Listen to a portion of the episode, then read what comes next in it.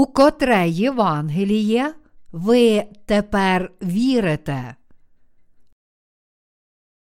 Перша царів, розділ 13, вірші 33, 34. По цій пригоді Єровоам не зійшов зо своєї злої дороги і настановляв священників, пагірків з усього народу. Хто хотів, той призначався, і ставав священником пагірків. І стала та річ гріхом для Єровоамового дому, і на вигублення, і на винищення з над поверхні землі. Падає невеличкий дощ. Вчора, дивлячись телевізор, я почув, як під час інтерв'ю Білл Гейтс сказав, що тепер можна імплантувати комп'ютерні чіпи в тіло людини. До сьогодні чіпи вживляли в неживі речі й у тварин, щоб стежити за ними. Але тепер можна імплантувати комп'ютерні чіпи в людське тіло. Це каже нам про те, що вже швидко наближаються останні дні, описані у 13 розділі об'явлення. Раніше чіпи можна було вживляти тільки в деякі частини тіла, такі як стегно або тильна сторона руки. Але оскільки ці чіпи можна було легко видалити з допомогою простої хірургічної процедури, тепер вони імплантуються глибоко в органи людського тіла, щоб їх не могли так легко видалити. Як сказав Білл Гейтс, тепер це більш ніж можливо. Звичайно ж, люди цього світу будуть у захопленні від цієї нової технології. Ця технологія приносить певні зручності. Наприклад, якщо когось викрадуть, то ви зможете знайти його через супутники з допомогою GPS.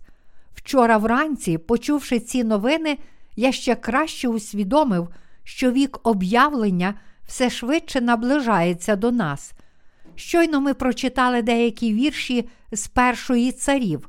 Недавно я проповідував про Єресь і трохи хвилювався, адже деякі люди можуть образитися через те, що я кажу.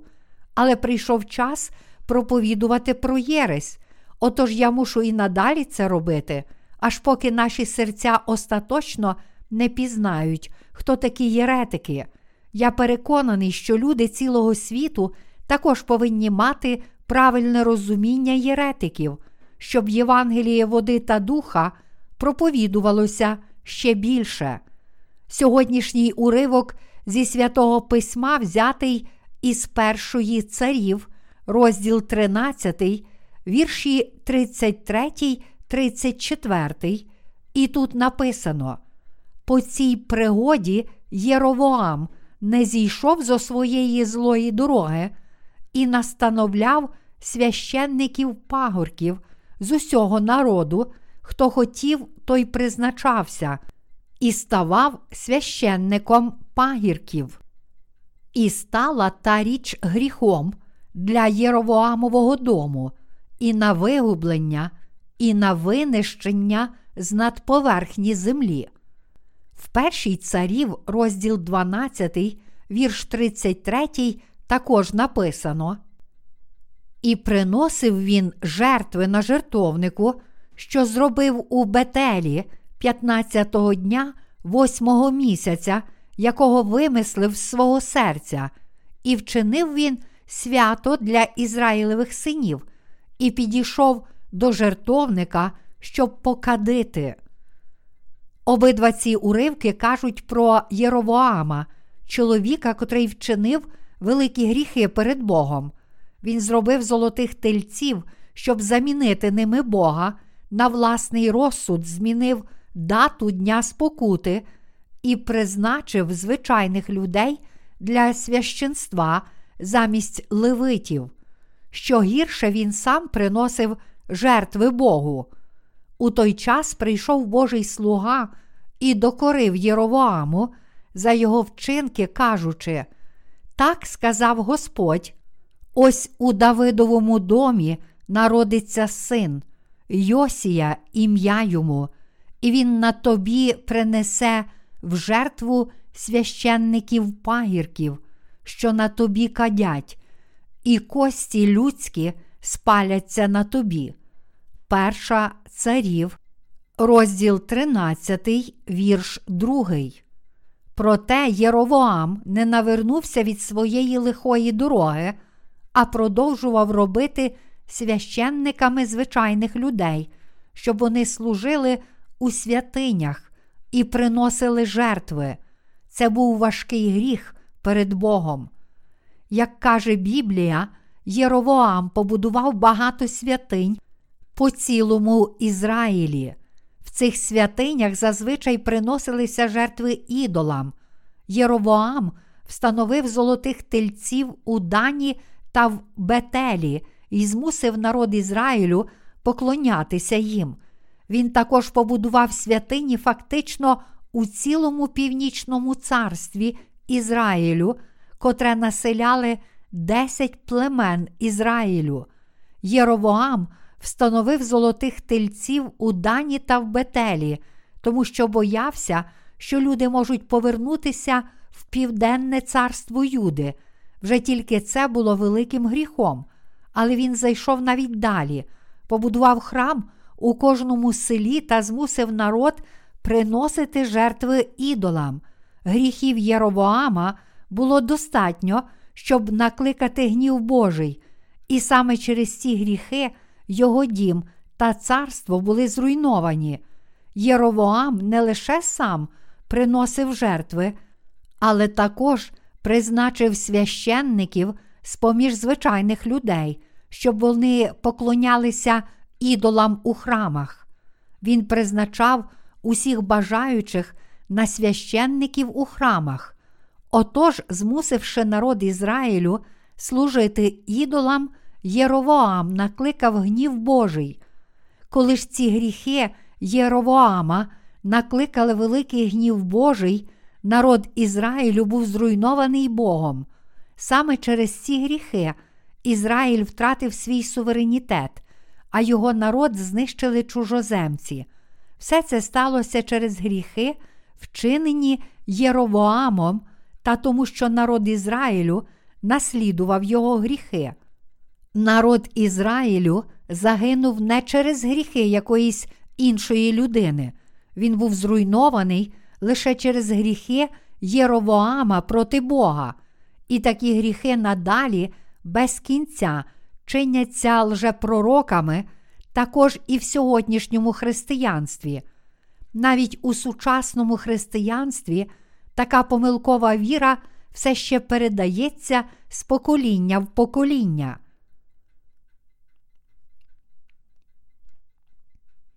Ті, котрі зараз не знають Євангелія води та духа, не повинні стати Божими слугами.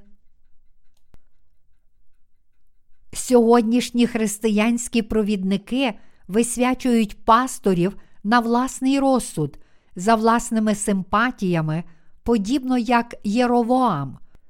Священників навчають у семінаріях, і кожен, хто закінчив семінарію, може працювати місіонером або пастором.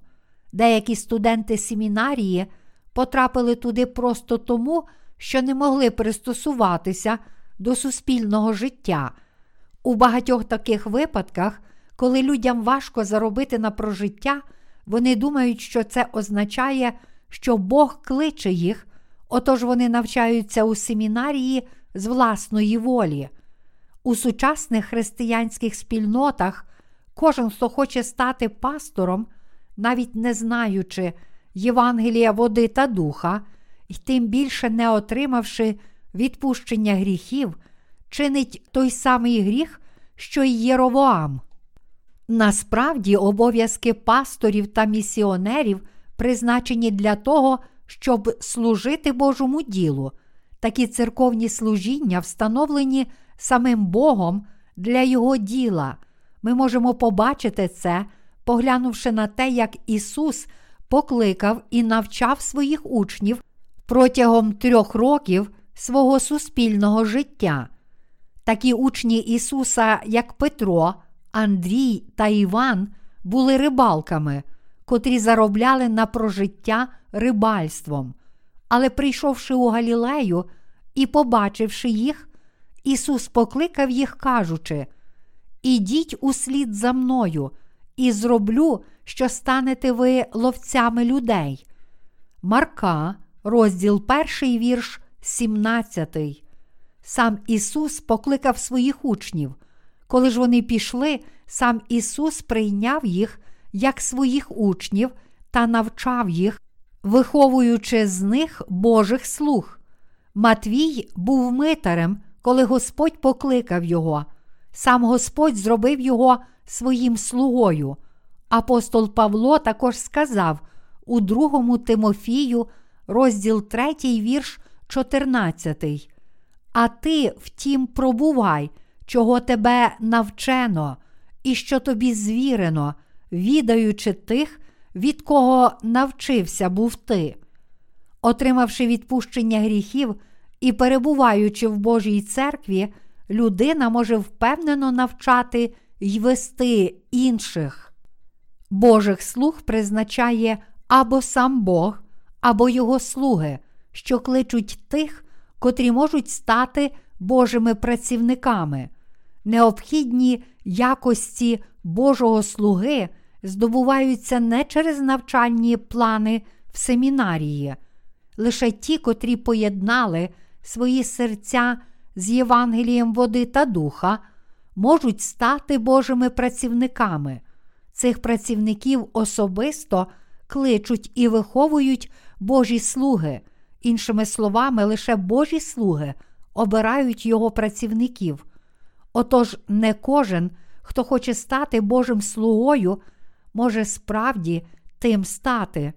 Через своїх слуг сам Бог особисто кличе і виховує тих, котрі стануть його працівниками, а також використовує їх для свого діла. У такий спосіб він вибирає тих, котрі мають стати його слугами, навчає і виховує їх як своїх працівників. Ось як Бог виховує своїх слуг. Натомість Єровоам просто питав кожного, хто був йому вигідний, чи хочеш стати священником? І якщо та людина відповідала, що хоче, то він призначав її на священника. Іншими словами, збудувавши храми в кожному селі, Єровоам казав: Хай підніме руку той, хто хоче стати священником цього храму. Тоді деякі люди піднімали руки, а Єровоам вибирав когось і казав: Ти будеш тут священником. Ось як він призначав священників. Священники, призначені в такий спосіб, поклонялися ідолам, кадили перед ними, проводили святкування і чинили зло, кажучи, цей ідол є Богом, котрий вас привів сюди. Тому те, що зробив Єровоам, було великим гріхом перед Богом. Сьогодні для того, щоб стати Божим слугою, потрібно перш за все очиститися від усіх своїх гріхів завдяки вірі в Євангелії води та духа, а також своїм серцем поєднатися з ділом Божим. Насправді лише ті, котрі мають тверду віру в Євангелії води та духа, живуть належним життям перед Божим лицем і віддали свої серця Господу, стають Божими слугами через своїх попередників, слуг Божих. Божих працівників навчають так, як Ілля навчав Єлисея в Старому Завіті. За часів Старого Завіту Ілля заснував місійну школу, подібну до нашої місійної школи. Отож він мав багато учнів. Але серед цих учнів був чоловік на ім'я Єлисей, котрий особливо старанно наслідував Іллю. Єлисей був такий слухняний йому, що називав його своїм паном. Він приносив воду своєму вчителю щоб той умив руки. Одного разу Єлисей попросив Іллю, нехай же буде на мені подвійний твій дух, та зрештою одягнувся у вбрання Іллі й отримав силу вдвічі більшу від нього. Отож він став наступником Іллі, як Божий слуга, котрий вів народ Ізраїлю. Отож сам Бог призначає своїх слуг. Сьогодні Божі слуги, котрі вірять у Євангеліє води та духа, знають, що сам Бог виховує своїх працівників через своїх слуг, лише віруючи в Євангеліє води та духа, можуть стати Божими слугами, а Божі слуги, котрих Бог покликав на початку, вибирають і призначають з поміж Божих людей тих, котрі можуть стати його працівниками. Саме так людина стає Божим слугою. Подібно як це сталося за часів Старого Завіту, так само це відбувається в епоху Нового Завіту. Кого апостол Павло призначив Божими слугами? Апостол Павло зробив багатьох людей Божими слугами, але з поміж них він призначив Тимофія, свого духовного сина, як одного з найвірніших Божих слуг. У свою чергу Тимофій привів ще більше учнів, тому Божі слуги приходять через своїх попередників, інших Божих слуг. Звичайно ж, вони повинні вірити в Євангеліє води та духа. Натомість, під час царювання царя Єровоама будь-яка проста людина при бажанні могла стати священником. Те саме трапляється також і сьогодні. Важко працюючи для свого бізнесу, деякі люди думають собі, чи Бог перешкоджає мені, чи мені слід поступити у семінарію. Ось як дуже часто люди опиняються в семінарії, закінчивши навчання в семінарії та набравши достатню кількість балів, вони отримують диплом і їх висвячують на пасторів у їхніх церквах. Тоді люди беззастережно вважають їх за Божих слуг, але насправді вони навчають напів Євангелія, а не Євангелія води та духа. Це чи не найбільше зло сьогоднішнього християнства, а також великий гріх перед Богом.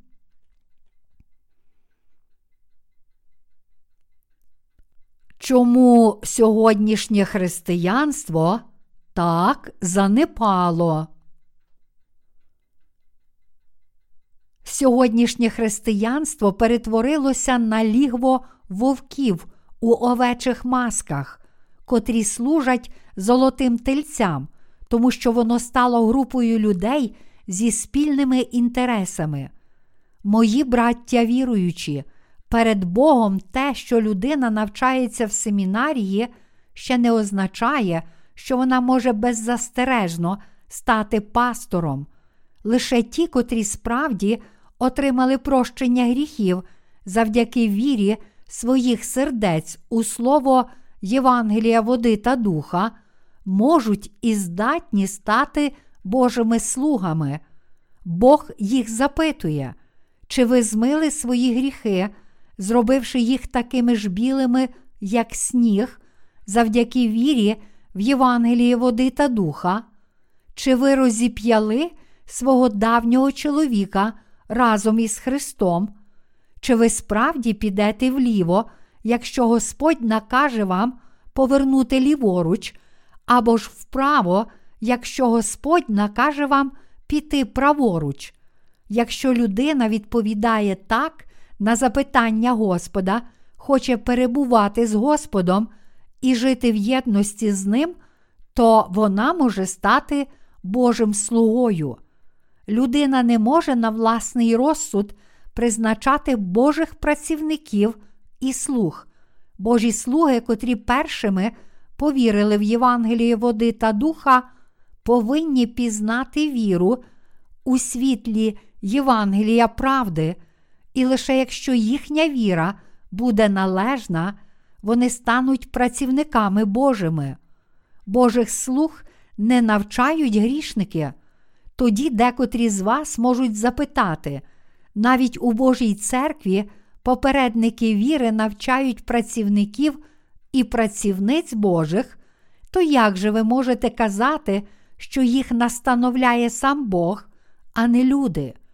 У Божій церкві сам Бог кличе своїх працівників через своїх слуг, з поміж тих, котрі вірять у Євангелії води та духа. На початку наша церква також навчила багато працівників. У той час церква дуже потребувала Божих працівників, хоч тепер наші працівники приходять на багато строгіший і ретельніший відбір. У той час ми настановляли як працівника церкви кожного, хто визнавав свою віру в Євангеліє. Ми приймали абсолютно всіх бажаючих у Христі. І я сам, як провідник церкви, мусив падати на коліна і просити, кажучи: будь ласка, прийдіть у місійну школу на навчання. Ви не мусите проходити цілого шестимісячного періоду навчання. Вистачить лише трьох місяців. У той час ми були б дуже щасливі, якби ви пройшли цілу програму аж до кінця, навіть якби вона вам не сподобалася. Як наслідок, з поміж тих, котрі на початку були прийняті як Божі працівники, багато, зрештою, залишило церкву, оскільки не були віддані їй. Проте ми більше не призначаємо Божих працівників у такий спосіб.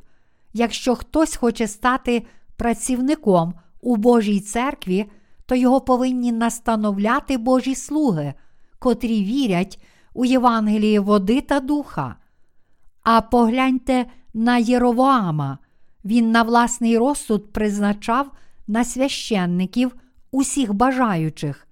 Це було важким гріхом перед Богом. А оскільки це також привело народ Ізраїлю до таких мерзотних гріхів, зрештою, всі вони загинули. Ми ніколи не повинні цього забувати.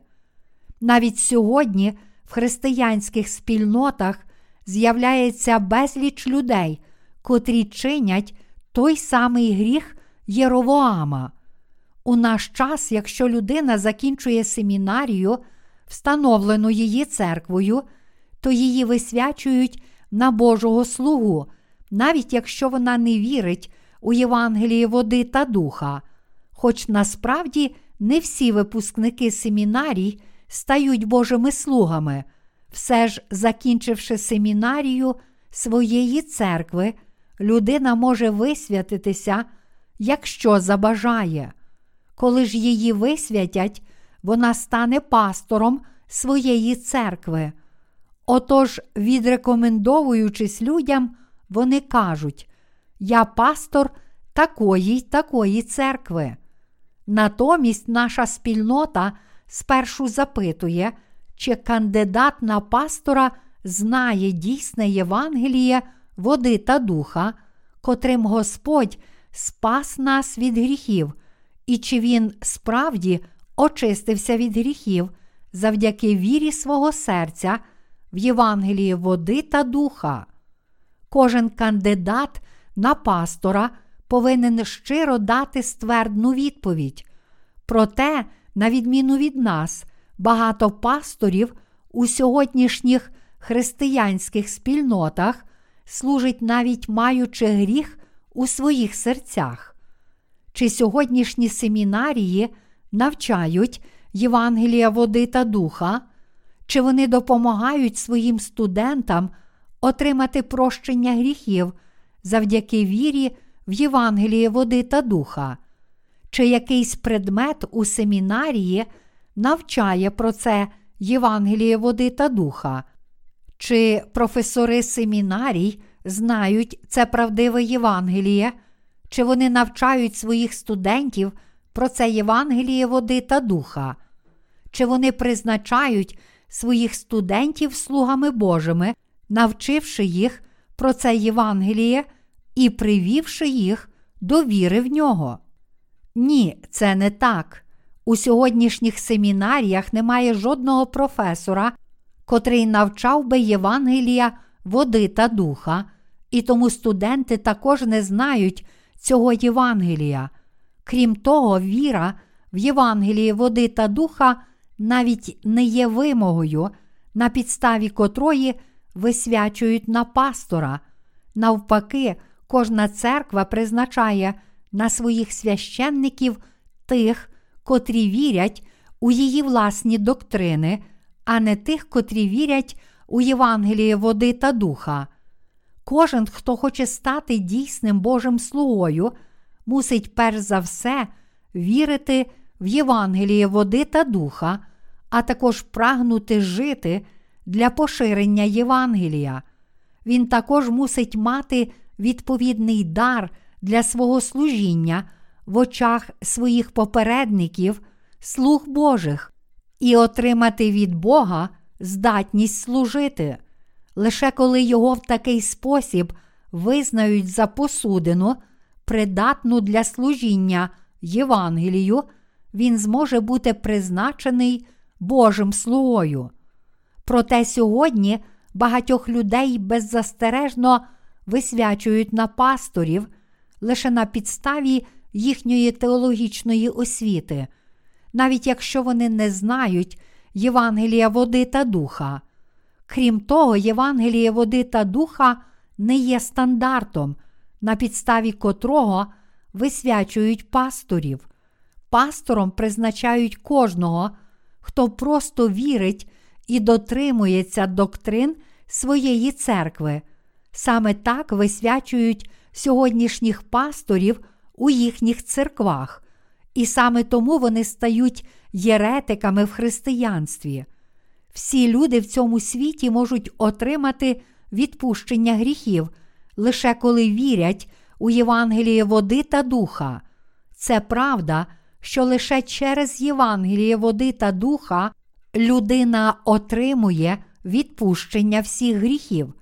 Лише коли люди вірять у слово Євангелія води та духа, всі їхні гріхи змиваються з їхніх сердець. Це означає, що якщо семінарія не навчає Євангелія води та духа і не встановлює для Божих слуг вимоги віри в це дійсне Євангеліє, то така семінарія є не більше, ніж установою, котра породжує єретиків. Саме тому кажуть, що сьогоднішні семінарії такі зіпсуті. У першій царів, розділ 12, вірш 32 написано, що Єровоам поставив своїх священників у Бет-Елі. Він зібрав усіх бажаючих стати священниками, а з поміж цих людей на власний розсуд вибрав і призначив священників. Єровоам призначив священників з власної примхи, кажучи щось на кшталт, ти будеш священником у цьому регіоні, а ти станеш священником у тій місцевості. Тоді вибрані ним люди йшли туди і виконували обов'язки священників у тих храмах. Сьогодні також при бажанні кожен може поступити в семінарію. Насправді, кожен, хто закінчить навчання в семінарії і отримає диплом, поступить в аспірантуру і житиме відповідно до вчення своєї власної церкви, буде висвячений на пастора, навіть якщо не знає і не вірить у Євангеліє води та духа. Чи пастори-попередники, котрі висвячують таких людей для служіння, проповідують їм Євангеліє води та духа? Чи сьогоднішні професори семінарій проповідують це правдиве Євангеліє, котре очищає серця людей від їхніх гріхів? Вони не те, що не проповідують цього Євангелія, але й беззастережно призначають будь-якого випускника семінарії на священника і пастора. а отже їхня церква, зрештою, перетворюється на лігво натовпу єретиків. Саме з цієї причини, через те, що сьогоднішні християни, котрі не знають Євангелія води та духа, служать пасторами, лише закінчивши семінарію, єретиків стає все більше, оскільки цих людей призначають на пасторів у кожному регіоні, вони збирають усіх людей, міста в церквах, встановлених їхніми віросповіданнями, і замість Євангелія води та духа проповідують фальшиве, неповне Євангеліє, котре проголошує лише кров на Христі, в такий спосіб, змушуючи всіх своїх послідовників перетворитися на єретичних християн, котрі служать ідолам.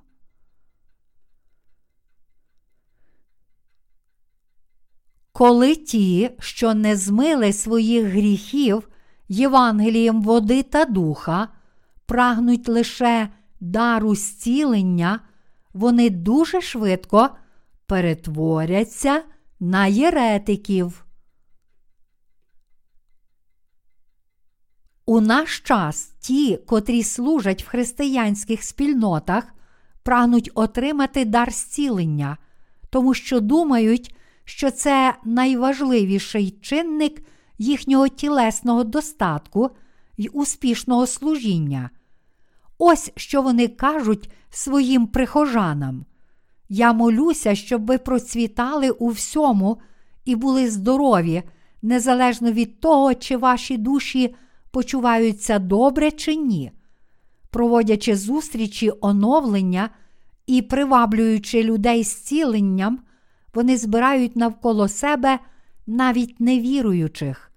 Вони розміщують оголошення і кажуть людям: тоді то пастор такий то проводить зустріч оновлення на такому-то стадіоні.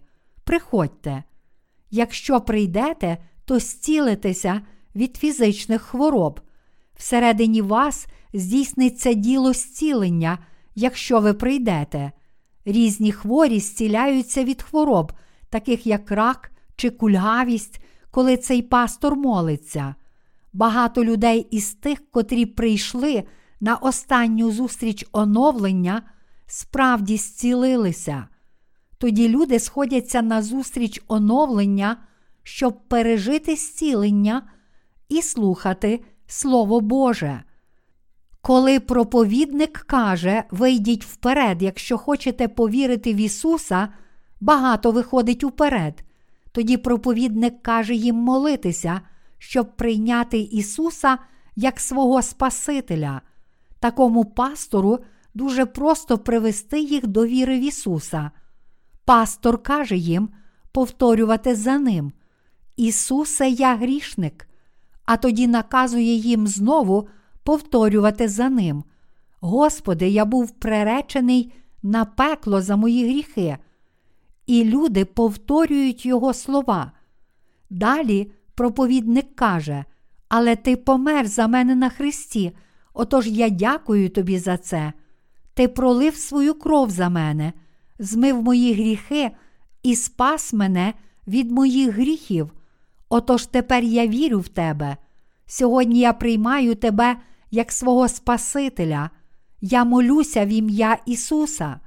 Коли людина відмовить таку молитву, її визнають за віруючого, котрий прийняв Ісуса. Пастори П'ятидесятницької церкви часто проповідують так: Бог сказав: Я молюся, щоб ти процвітав у всьому і був здоровий, подібно як процвітає твоя душа. Бог також сказав: Він був ранений за наші гріхи, за наші провини Він мучений був, кара на ньому була за наш мир, Його ж ранами нас уздоровлено. Наш Господь забрав усі наші хвороби і беззаконня. Мої браття віруючі, наш Господь зцілив усі наші хвороби. Зараз я попрошу вас покласти свою руку на своє хворе місце.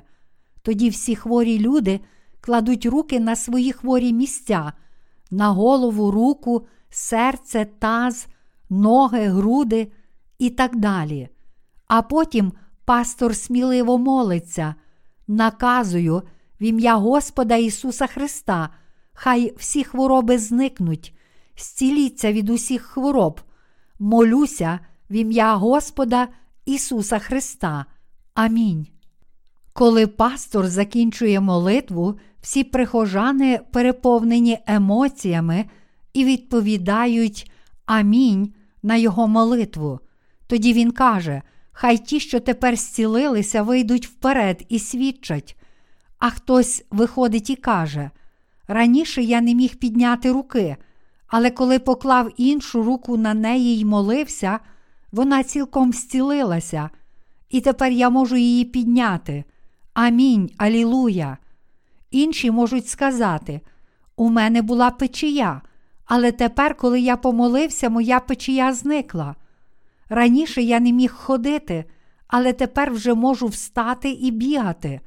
Я погано бачив, але тепер, коли пастор помолився за мене, я почав бачити. Господь справді зцілив мою хворобу. На зустрічах оновлення багато людей по черзі свідчить у такий спосіб. Безліч людей, як християн, так і нехристиян, бачить це і піддається цьому обману, а також нерозумно вірить в Ісуса, думаючи, ага, то я зцілюся, якщо повірю в Ісуса, я стану багатим, а також піду до неба, якщо повірю в Ісуса.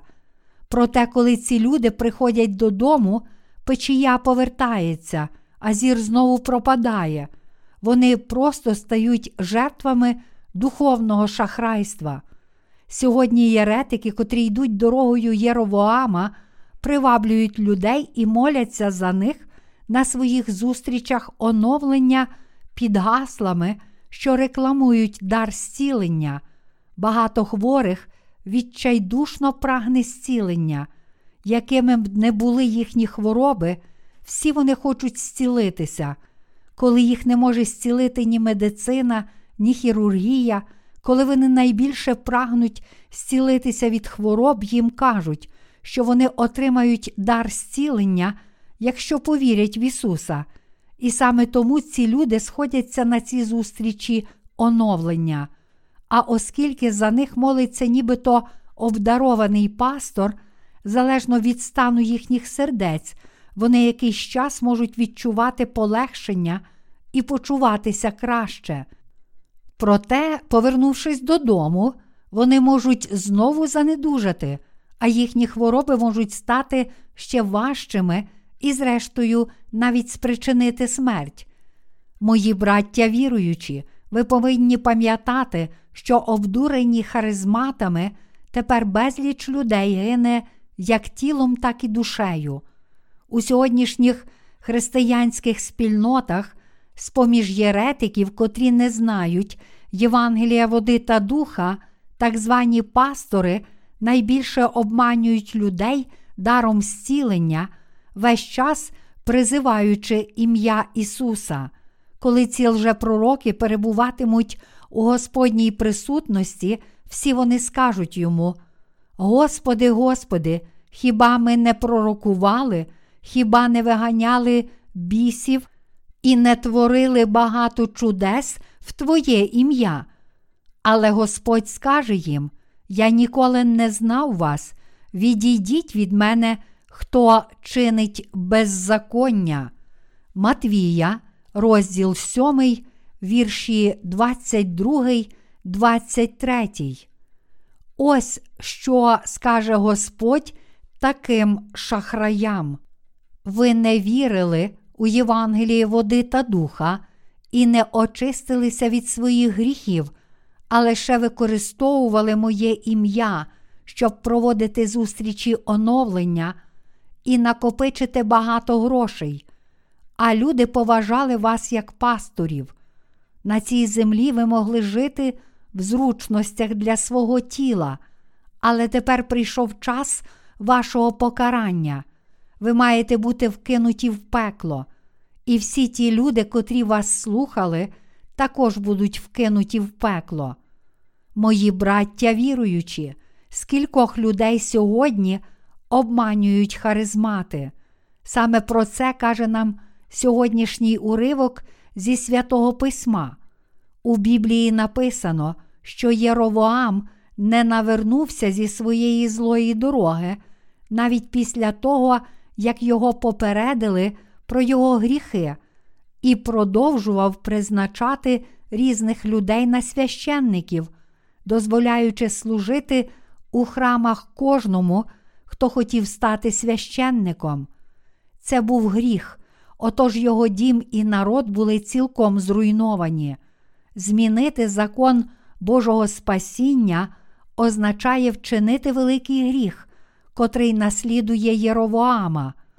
Отож, у християнських спільнотах у цілому світі сучасні послідовники Єровоама та їхні вихованці поширюють величезний обман. Навіть сьогодні обман процвітає.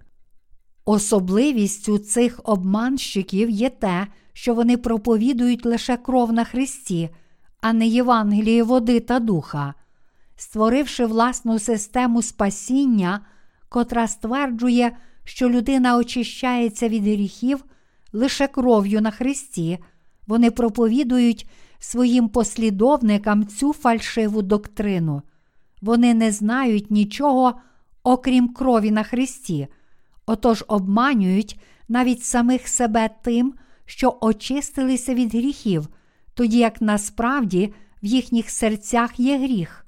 Отож вони, зрештою, гіпнотизують себе, думаючи собі, я належу до вибраного народу, омитого з гріхів, я належу до Божих людей. Всі люди, обдурені лжепророками, піддаються такому гіпнозу. Такі люди це псевдосвяті, котрі перебувають у християнських спільнотах. Це фальшиві християни, котрі не є Божими людьми, а лише прикидаються ними. Шахрайством для того, хто не є Божим слугою, було б вірити і поводитися так, неначе він ним є. Кожен, хто схожий на Божого слугу, але насправді зовсім інший, є лише фальшивим слугою. Ті, котрі схожі на дійсних святих, але відрізняються від них, є псевдосвятими і єретиками, котрі перебувають у християнських спільнотах.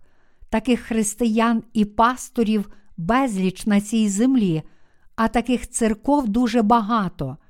У християнстві є багато єресей. У християнських спільнотах у цілому світі багато людей перетворилися на єретиків. Я також служив, перш ніж народитися знову. Тоді я був ще молодий, але тим не менше мене дуже шанували навіть літні люди, адже думали, що будуть благословенні, якщо добре ставитимуться до Божого слуги.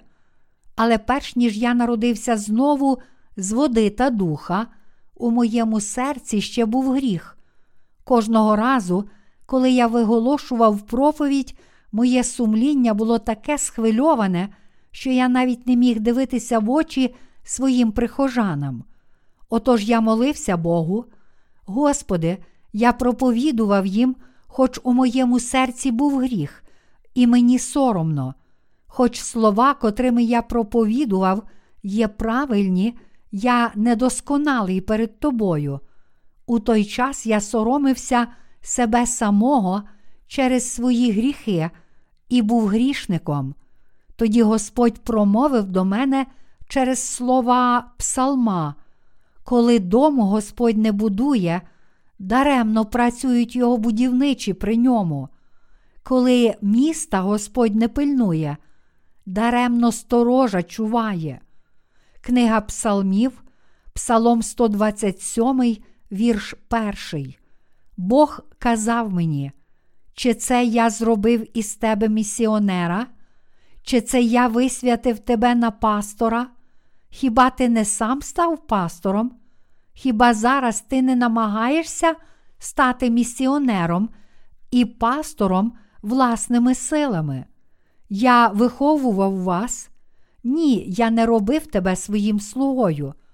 Ти сам зробив себе моїм слугою. Ти духовний шахрай. У той час я знав, що не можу казати прихожанам отримати прощення гріхів, тоді як я сам мав гріх у своєму серці. Отож я вже думав залишити своє служіння. Тоді я визнав перед Богом: Господи, я не можу виконати цієї праці, моє сумління не може змиритися з тим, що я роблю. Я дуже добре знав школу теології кальвінізму і міг при потребі розтлумачити будь-яке питання. Ще навчаючись у семінарії, я вважав, що дуже важливо принаймні добре знати теологію і дуже старанно вивчав її, щоб детально пізнати її теорії та вчення. Але проблема гріхів мого серця не була вирішена. Саме тому я так хвилювався через свої гріхи перед Богом. Адже у той час я не знав Євангелія води та духа, а натомість вірив лише в кров на Христі. У той час усі теологи цілого світу та всі пастори проповідували лише кров на Христі. Я без кінця занепокоєно молився Богу. Зрештою, Бог дозволив мені усвідомити правду Євангелія води та духа. Я подумав, що якщо у Старому Завіті первосвященник передавав гріхи ізраїльтянина через покладання своїх рук на жертовну тварину, то щось схоже на це має бути також і в Новому Завіті. Адже слово Старого Завіту, очевидно, має свої відповідники в Новому Завіті. Отож я шукав у Слові Божому, думаючи, якщо в Старому Завіті гріхи ізраїльтянина передавалися через покладення рук, то в Новому Завіті також повинно бути написано, що гріхи людства були передані через покладення рук.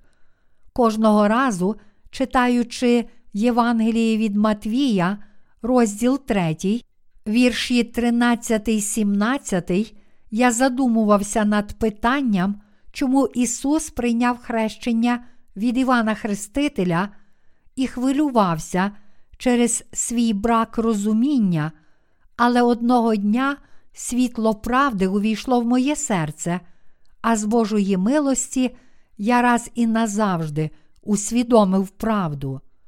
Написано Допусти це тепер, бо так годиться нам виповнити усю правду. Матвія, розділ 3, вірш 15. В ту мить я зрозумів, ким був Іван Хреститель. Іван Хреститель був не лише пророком, але й Божим слугою, котрий мав раз і назавжди передати Ісусу Христу гріхи людства. Тоді я шукав у Біблії щось більше про Івана Хрестителя. Оскільки Ісус назвав його Іллею, я шукав, що в Старому Завіті написано про Іллю від першій царів до Малахії. Я також звернув увагу на народження Івана Хрестителя і дізнався, що він був покликаний як представник людства. Сам Ісус свідчив про Івана Хрестителя, кажучи, між народженими від жінок не було більшого над Івана Хрестителя, та найменший у Царстві Небеснім, той більший від нього. Якщо Іван Хреститель був найбільшим між народженими від жінок, то він був більший від Мойсея, Іллі, пророків Ісаї та Даниїла. Він був представником усього людства, він був духовним первосвященником, котрий передав Ісусу Христу наші гріхи. він був останнім пророком ери Старого Завіту. Я усвідомив, що гріхам світу мало покласти кінець хрещення Ісуса від Івана Хрестителя. Я зрозумів, що коли Іван Хреститель охрестив Ісуса, всі мої гріхи і всі гріхи цілого світу перейшли на Ісуса, та що Ісус виконав усю Божу праведність, забравши кожен гріх цілого світу. В ту мить моє серце зрозуміло. Ага, ось що таке Євангеліє води та духа. Ось чому Ісус сказав про всю праведність у Євангелії від Матвія, розділ 3, вірш 15. Що означає вся праведність? Вона означає все належне. Це означає, що в такий спосіб, прийнявши хрещення у формі покладення рук, Ісус досконало правильно виконав усе. Слово бо так грецькою означають лише в такий спосіб, найбільш належний, немає жодного іншого способу, окрім цього. Іншими словами, прийнявши хрещення від Івана Хрестителя, Ісус праведно і справедливо виконав усе праведне діло. Допусти це тепер, бо так годиться нам виповнити усю правду. Матвія, розділ 3, вірш 15. Прийнявши хрещення від Івана Хрестителя, Ісус виконав усю Божу праведність, подібно як у Старому Завіті, первосвященник раз і назавжди передавав гріхи свого народу через покладання рук на голову жертовного ягняти, так само Іван Хреститель раз і назавжди поклав на Ісуса всі гріхи цього світу через покладання своїх рук на Його голову і хрещення. Саме через це хрещення Ісус Христос узяв на себе всі гріхи світу, лише прийнявши це хрещення від Івана Хрестителя, Ісус забрав гріхи світу. Завдяки Богу, я усвідомив цю правду, коли Він показав мені Євангеліє води та духа. Щоб дізнатися більше про Євангеліє води та духа, я досліджував обидва завіти і прочитав кожну версію Біблії, котру міг прочитати, в тому числі її оригінальний текст. Наше завдання цього слова повинно цілком відповідати Біблії, отож ми повинні читати і тлумачити оригінальний текст Біблії саме так, як написано. Зустрівши Господа у Євангелії води та духа, я намагався самостійно проповідувати це Євангеліє. Раніше я ніколи не робив нічого подібного. Фактично, все своє життя я лише навчався. Але коли я пізнав Євангеліє води та духа, мої вуста просто не могли мовчати. Я мусив розповідати про Євангеліє води та духа всім, кого зустрічав, і не міг не говорити про цю правду.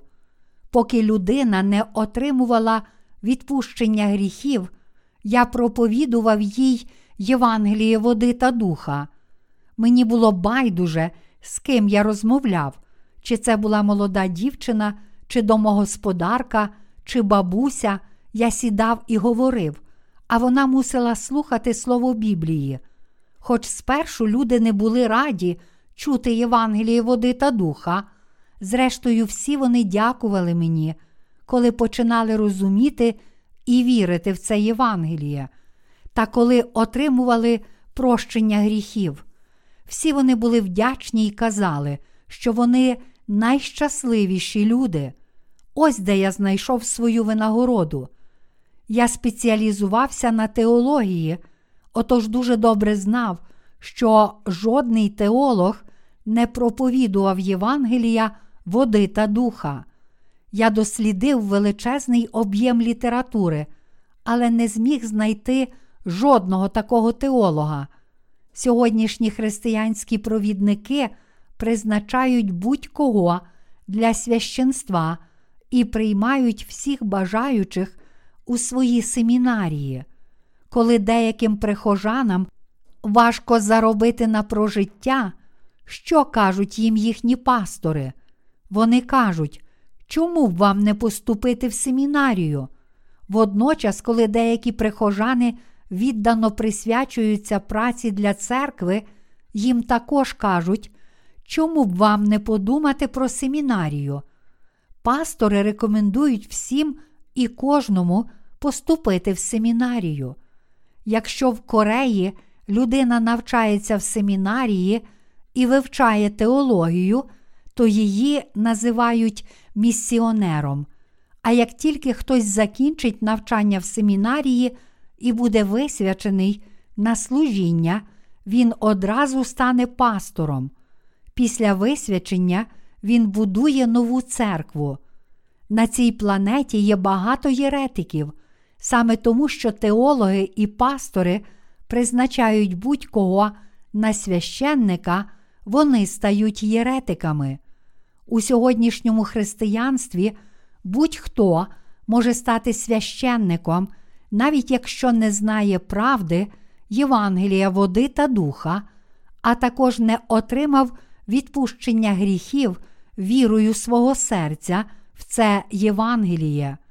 Як наслідок, тепер від цих невідкуплених сліпих провідників християни навчаються і чують лише про доктрину крові на Христі.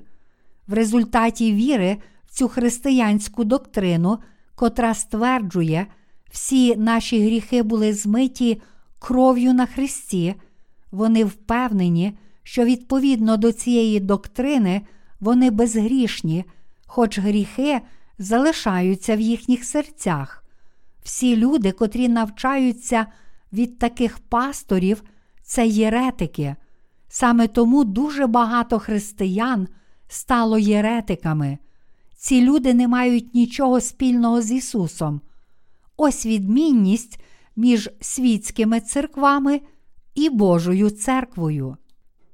Коли світські християни знаходять серйозну проблему в своїх серцях і мусять просити Бога про допомогу, їхні вуста не можуть відкритися і прямо сказати: Боже, будь ласка, допоможи мені, адже в їхніх серцях є гріх. Отож, коли єретики моляться, перш за все вони відмовляють молитви покаяння, навіть коли вони моляться до Бога про допомогу, зазвичай вони мусять спершу відмовляти молитви покаяння. Деякі люди можуть відмовляти довгі молитви покаяння, тоді як інші короткі, але це чи не єдина відмінність між ними. Кожного разу, приходячи до Бога, всі вони спершу обов'язково відмовляють молитви покаяння. Натомість, коли віруючи в Євангеліє води та духа, роблять щось не так перед Богом, вони чесно визнають перед Ним свої прогрішення, а також приходять до Бога з вірою і впевненістю в тому, що вони отримали спасіння від гріхів, вірою в те, що Ісус Христос узяв на себе всі їхні гріхи своїм хрещенням і цілком очистив їх, проливши свою кров на Христі. Проте ті, котрі не знають і не вірять у Євангеліє води та духа, мусять відмовляти молитви покаяння кожного разу, коли приходять до Господа, щоб молитися йому. Оскільки в їхніх серцях все ще є гріх, вони не можуть не відмовляти молитов покаяння, кажучи: Господи, будь ласка, пробач мені, бо я згрішив. Кожного разу, коли такі люди прагнуть прийти до Бога і молитися йому, вони намагаються очиститися від своїх гріхів, спершу відмовляючи особисті молитви покаяння. На відміну від них, віруючи в Євангеліє води та духа, знову і знову роздумують над цим Євангелієм. Серця праведних завжди роздумують над Євангелієм, нагадуючи їм, у мені немає жодного гріха. Євангелієм води та духа Господь змив усі мої брудні гріхи, зробивши їх такими ж білими, як сніг.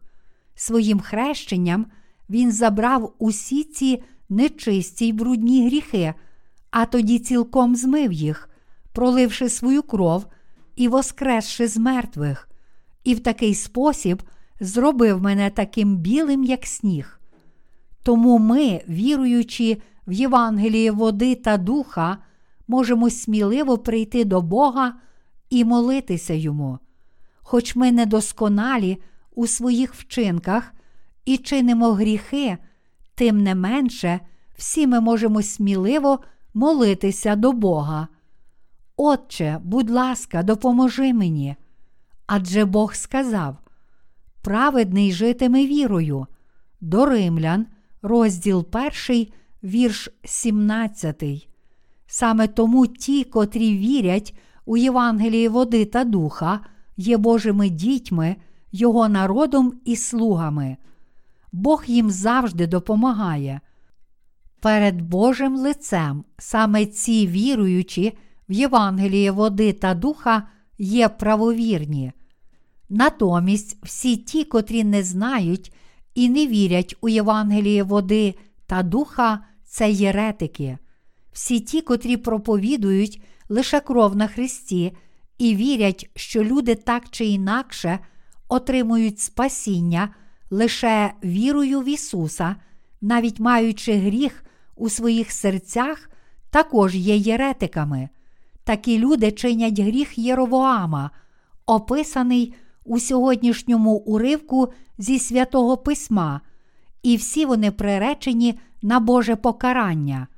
Вони будуть стерті з лиця землі, як написано, стала та річ гріхом для Єровоамового дому, і на вигублення, і на винищення з надповерхні землі. Зрештою, вони не зможуть увійти до неба, а також будуть прокляті на цій землі. Надто багато людей є прокляті в цьому світі, хоча й вірять в Ісуса. Навіть серед тих, котрі стверджують, що вірять у Євангеліє води та духа, є багато людей, котрі прийшли до церкви, спершу не усвідомлюючи цієї правди і живуть таким самим життям віри. Такі люди повинні ще раз ретельно дослідити свої серця, запитавши себе, чи я справді вірю в Євангеліє води та духа. Ми повинні щиро вірити в Євангеліє води та духа. Ми повинні цілим серцем триматися Євангелія води та духа. Лише тоді ми зможемо ходити дорогами Божими. Лише тоді ми перебуватимемо в Христі і не перетворимося на єретиків, і лише тоді не будемо прокляті Господом. Проклятий кожен, хто не вірить у Євангеліє води та духа. А як же ви? Чи ви вірите в Євангеліє води та духа? Бог привів нас до віри в Євангеліє води та духа, отож ми отримали спасіння, і в такий спосіб Бог зробив нас своїми слугами. Ось як ми стали людьми, котрі можуть проповідувати Євангеліє води та духа у цілому світі та показувати, хто насправді є єретиком перед Богом. Я хочу, щоб усі ви усвідомили, що я нікого не засуджую, але виголошую таку проповідь, щоб допомогти їм набути правильного розуміння і звільнитися від цих єретичних груп. Я прошу всіх вас усвідомити це. Тепер вже час людям звільнитися від Єресі. багато людей загрузло в гріху Єресі.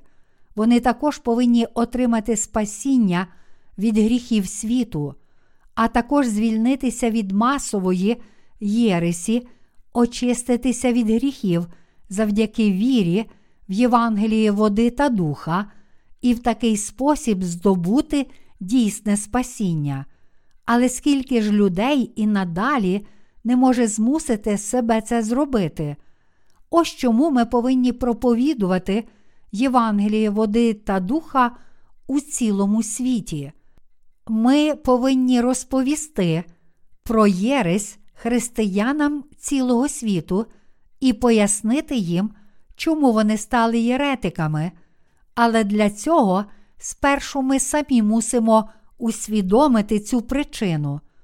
Це величезна трагедія для мене, коли я бачу, як дуже багато християн у цілому світі мучиться під тягарем своїх гріхів.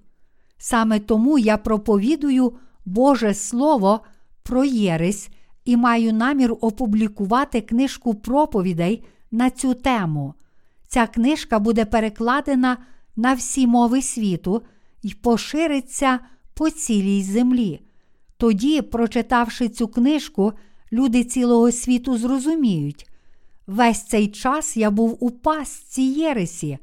Я щиро прагну, щоб багато людей усвідомило це, прийняло спасіння, що походить від Євангелія води та духа, і в такий спосіб повернулося до Бога.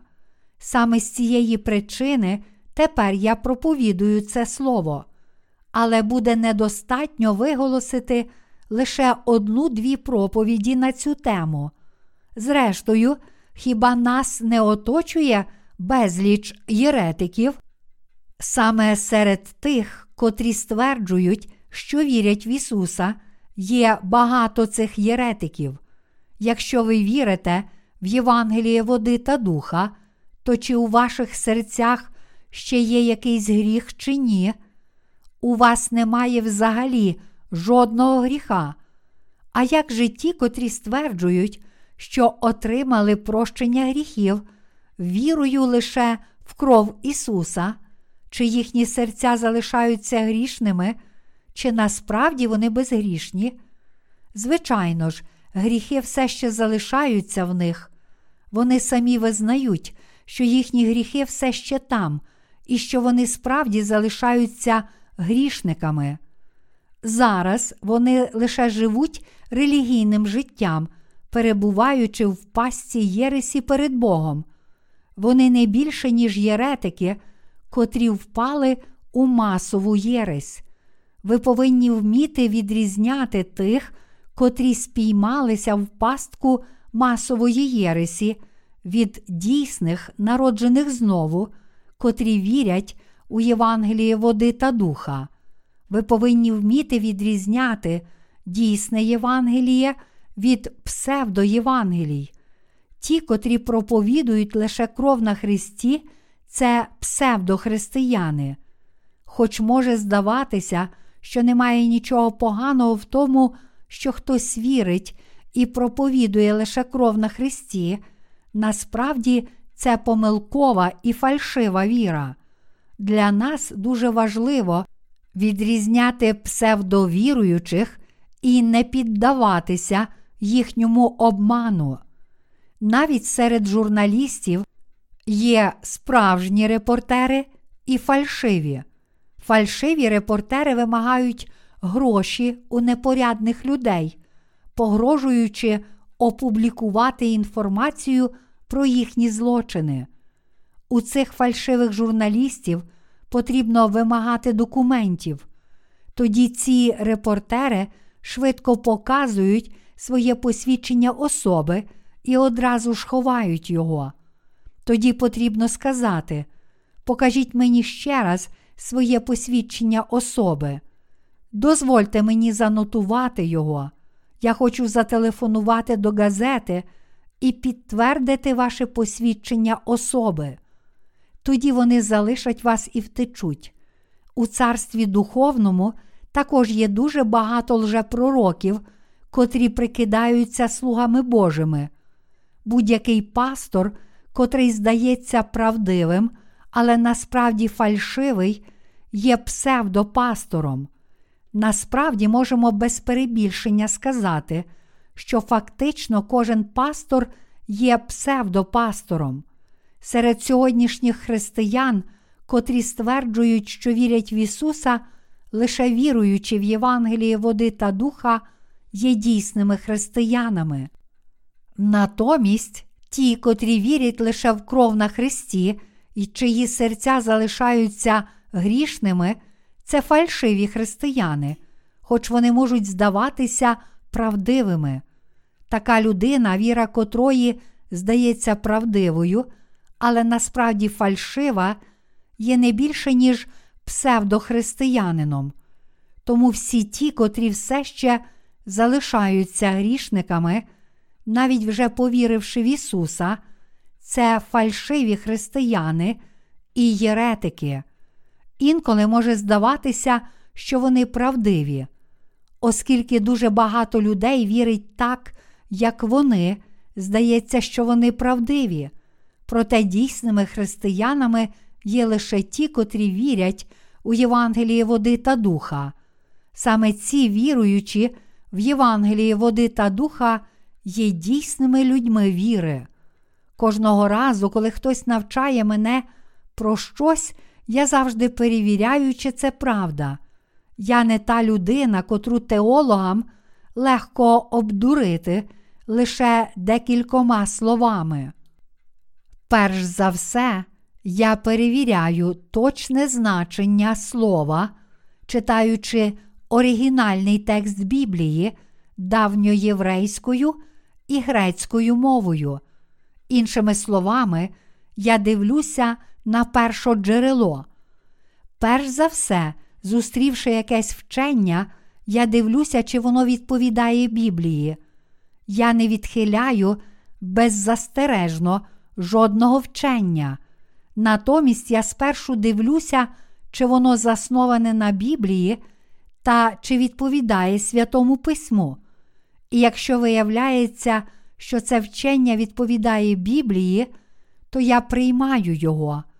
Я не обмежуюся лише власними аргументами і не стверджую, що все, що сказав не я, обов'язково неправильне.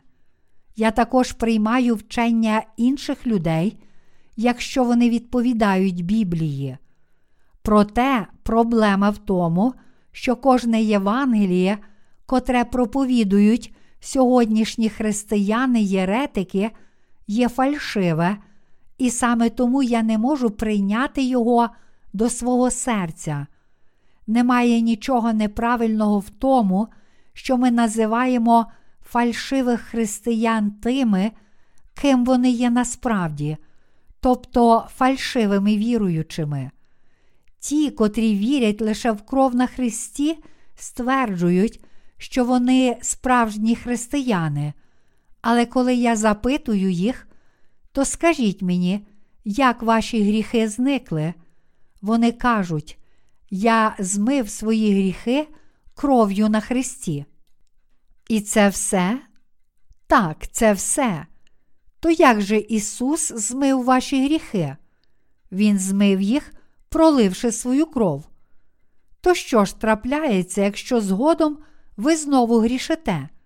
Тоді я знову перетворююся на грішника, отож мушу відмовляти молитви покаяння. Проте вони не можуть мені відповісти, коли я запитую. В Біблії написано, що заплата за гріх смерть. Отож, якщо ви маєте гріх, то неодмінно мусите пролити кров. То чи Ісус мусить знову проливати свою кров, щоб змити ваші гріхи замість вас? Тоді я впевнено кажу їм: Господь змив наші гріхи зовсім не так. Він раз і назавжди взяв на себе наші гріхи прийнявши хрещення після свого приходу на цю землю, а потім ніс ці гріхи на хрест і пролив свою кров на ньому. Ось як Господь викоренив наші гріхи. Не вірити в Євангеліє води та духа означає бути єретиком. Саме тому я сміливо кажу, що сьогоднішнє християнство впало в масову єресь. Проте, коли ми зустрічаємо людей і кажемо їм про це, багато з них лише противиться нам, адже це їх ображає і ранить їхню гордість. Саме тому я уклав свої проповіді в книжки, щоб ділитися ними з людьми. Якщо комусь не сподобається моя книжка, він може просто викинути її. Читач може образитися, прочитавши мою книжку, але принаймні він не намагатиметься вдарити мене. Я також відвідую різні місця, щоб проповідувати Євангеліє води та духа, але багато з тих, котрі почули від мене це Євангеліє, перетворилося на моїх ворогів. Саме тому ми об'єднуємо свої зусилля, щоб виконувати наше літературне служіння як за кордоном, так і в Кореї. Віра в щось інше, окрім Євангелія води та духа, це єретична віра.